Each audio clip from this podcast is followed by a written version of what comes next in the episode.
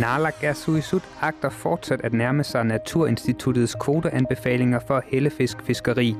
Kammeradvokaten skal vurdere, om Kim Kielsen var inhabil, da han i slutningen af april lejede sin båd ud til en fisker, samtidig med, at formanden for Naalakkersuisut var med til at hæve kvoterne på stenbider. Og i USA risikerer personer, som gør skade på monumenter, 10 års fængsel, siger præsident Trump.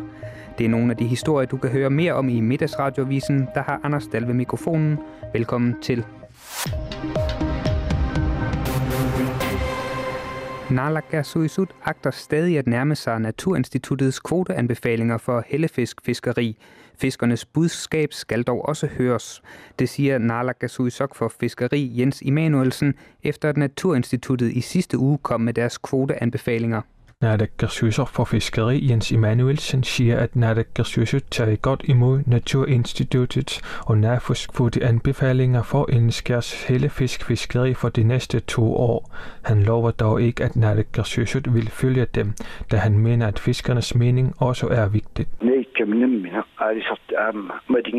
Lokale fiskernes budskaber er også meget vigtige at sammenstille med biologernes anbefalinger, siger Jens Immanuelsen. Samtidig siger han dog, at hele fiskbestanden vises der en kritisk udvikling. Vi kan ikke overhøre biologernes budskab om, at man lokalt skal være mere forsigtig, siger Jens Immanuelsen. Tal fra NAFO viser bestanden af hellefisk i Diskobugten og Omanar stadig i en kritisk situation. Naturinstituttet og NAFO anbefaler samtidig, at der må fiskes 647 tons hellefisk i Nuuk i 2021, men de anbefaler også, at kvoten reduceres til 398 tons over en treårig periode. Han understreger dog, at Naalakkersuisut stadig agter at tilpasse den kystnære fiskeri efter hellefisk til den biologiske rådgivning over en fireårig periode. Naalakkersuisut har ikke ændret sit mål om at nærme sig til biologernes anbefalinger siger Jens Immanuelsen, der fortæller, at han har sendt anbefalingerne til Naalakkersuisut, som skal tage stilling til om kvoterne, som skal tage stilling om kvoterne i løbet af efteråret. Det var Andreas Ville, der stod for indslaget. Sagen om hævelsen af kvoten på stenbider, hvor formand for Naalakkersuisut, Kim Kielsen, spiller en central rolle, er endnu ikke afsluttet. Nu vil kammeradvokaten vurdere, om Kim Kielsen var inhabil, da han lejede sin båd ud til en fisker, samtidig med, at han var med til at hæve kvoten på stenbider var Kim Kielsen inhabil, da han i slutningen af april lejede sin båd ud til en fisker, samtidig med at formanden for Naalakkersuisut var med til at hæve kvoterne på stenbider. Det er kammeradvokaten i gang med at vurdere, oplyser advokatfirmaet i en mail til KNR.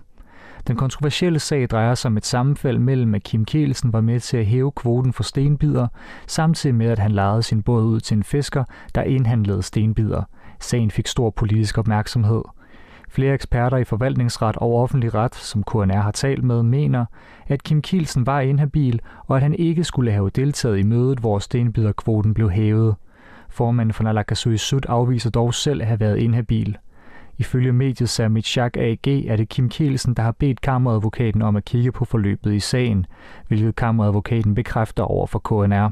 I en række svar på paragraf 37 spørgsmål, som er stillet af IA's gruppe i Natisadut, bekræfter Kim Kielsen, at han indgik en mundtlig aftale med fiskeren om, at vedkommende kunne lege Kim Kielsens båd i perioden 27. april til 19. maj 2020. Kvoten for sten bliver behævet den 13. maj. Lejen af båden blev ifølge Kim Kielsen beregnet ud for fisker- og fangerorganisationen KNAPK's takster for timeleje. Fiskeren skulle betale 25 procent af den almindelige timetakst for at dække faste udgifter, står der i svaret. Kim Kielsen afviser at have tjent noget på at udleje båden, og at han udelukkende gjorde det som en tjeneste. Siden er revisionsudvalget også gået ind i sagen for at undersøge Kim Kielsens rolle. Udvalgets arbejde er dog fortroligt, så det har ikke været muligt at få detaljer om eventuelle spørgsmål til Kim Kielsen. KNR har endnu ikke kunne få bekræftet, hvornår kammeradvokaten regner med at have færdiggjort sin vurdering af sagen. Johannes Bavnsgaard orienteret. Grønlands Idrætsforbund udtaler sig nu efter, at der er kommet nye retningslinjer for at mindske risikoen for, at coronavirus spredes i samfundet. Der, hvor de nye retningslinjer gør sig gældende, er ved større arrangementer, hvor der deltager hold fra hele landet. Det påvirker blandt andet de nationale mesterskaber. Grønlands Idrætsforbund anbefaler generelt suspendering af samtlige nationale mesterskaber i en periode, hvor bekendtgørelsen er gældende til 1. august, meddeler generalsekretær i GIF Jonas Jensen. Den omtalte bekendtgørelse indebærer midlertidige begrænsninger af folkesamlinger, men der må stadig afholdes stævner inden for kommunegrænser. Der må for eksempel afholdes stævner med deltagelse fra hold fra Krakodok, Nanotalik og Nasak, så længe stævnet afholdes i kommune Gujaslik, men hold fra disse byer må ikke deltage i stævner i for eksempel Kommunegrafik Samasok, anbefaler GIF. Individuelle sportsgrene er bedre stillet, hvis bestemte datoer bliver respekteret. Det er for eksempel løbere, der skal deltage i Asiat Midnight Sun Marathon fredag den 26. juni. Deltagere fra kommuner uden for kommune Krigatdalik må deltage i Asiat Midnight Sun Marathon, hvis vedkommende har tilmeldt sig til løbet senest den 19. juni, skriver GIF. De nationale mesterskaber er forløbig suspenderet til den 1. august. Det var kun sportskoordinator Nora Mølgaard, der havde set på den sag. Og så skal vi til udlandet. Den særlige anklagemyndighed i Haag for krigsforbrydelser i Kosovo oplyser, at den tiltaler Balkanlandet Kosovos præsident Hashim Taci og andre for krigsforbrydelser og forbrydelser mod menneskeheden. Det omfatter blandt andet drab på op mod 100 personer. I tiltalen lægges der til grund, at Hashim Tati, Kadri Veseli og de øvrige anklagede efter straffeloven er ansvarlige for næsten 100 drab, hedder det i en erklæring fra den særlige anklagemyndighed i Haag i Holland. De dræbte omfatter blandt andet etniske albanere, serbere, romager og andre. Også politiske modstandere blandt de dræbte. Det er ikke oplyst, hvor det skete og hvornår det skete. Det hedder videre, at tiltalerne er resultatet af en langvarig efterforskning og afspejler SPO's faste overbevisning om, at alle anklager kan bevises hensides al tvivl. De særlige anklager i Haag kendes under forkortelsen SPO. Tiltalerne blev rejst i april, men de er først gjort kendt for offentligheden onsdag. Præsident Donald Trump advarer demonstranter mod at angribe statuer af prominente personer – det sker, mens det amerikanske forsvarsministerium Pentagon gør klar til at mobilisere 400 soldater fra Nationalgarden for at beskytte monumenter i USA's hovedstad, Washington D.C. Det skriver Ritzau. Nu ser de mod Jesus Kristus, de ser mod George Washington, de ser mod Abraham Lincoln og Thomas Jefferson, siger Trump, om demonstranterne og tilføjer, at personer, der gør skade på monumenter, kan risikere 10 år i fængsel. I løbet af de seneste aftener har demonstranter forsøgt at ødelægge adskillige statuer i Washington D.C. under Black Lives Matter-protester. Og i den seneste uge er demonstranter på tværs af USA begyndt at gå målrettet efter monumenter af sydstatsledere, der var tilhængere af slaveri fra borgerkrigstiden.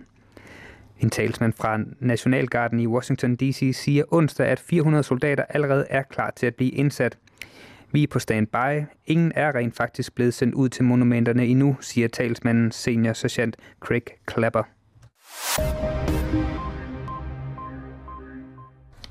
Og så skal vi til vejret for resten af dagen og i nat. I Grana kommer der nogen eller en del sol resten af dagen og i nat, men også stedvise togbanker. Hele døgnet temperatur mellem 1 grads frost og 4 graders varme. På strækningen fra Ubernavik til Nuuk ligger der stedvis togbanker og lave skybanker, men flere steder vil der være lidt eller nogen sol, som især vil være syd for Asiat. Det samme vil gælde natten igennem, og når solen går ned, vil det være delvist klart. Temperatur hele døgnet mellem 2 og 8 graders varme. I forbindelse med tog kan temperaturen være ned til frysepunktet. I Bamiut og Sydgrønland bliver det skyde med regn af og til, men der er også mulighed for lidt eller nogen sol ind imellem. Temperatur mellem 2 og 8 graders varme. I nat bliver det opholdsvejr med delvis opklaring, men der er risiko for togbanker. Der Silak får mest skydevejr resten af dagen og i nat med risiko for togbanker af og til, men der er også mulighed for lidt sol indimellem. Temperatur mellem 3 og 8 graders varme og i nat ned mellem 1 og 6 graders varme. I Idokrador Meet kommer der nogen sol resten af dagen og i nat med temperatur mellem 1 og 8 graders varme. Og med det slut på radiovisen.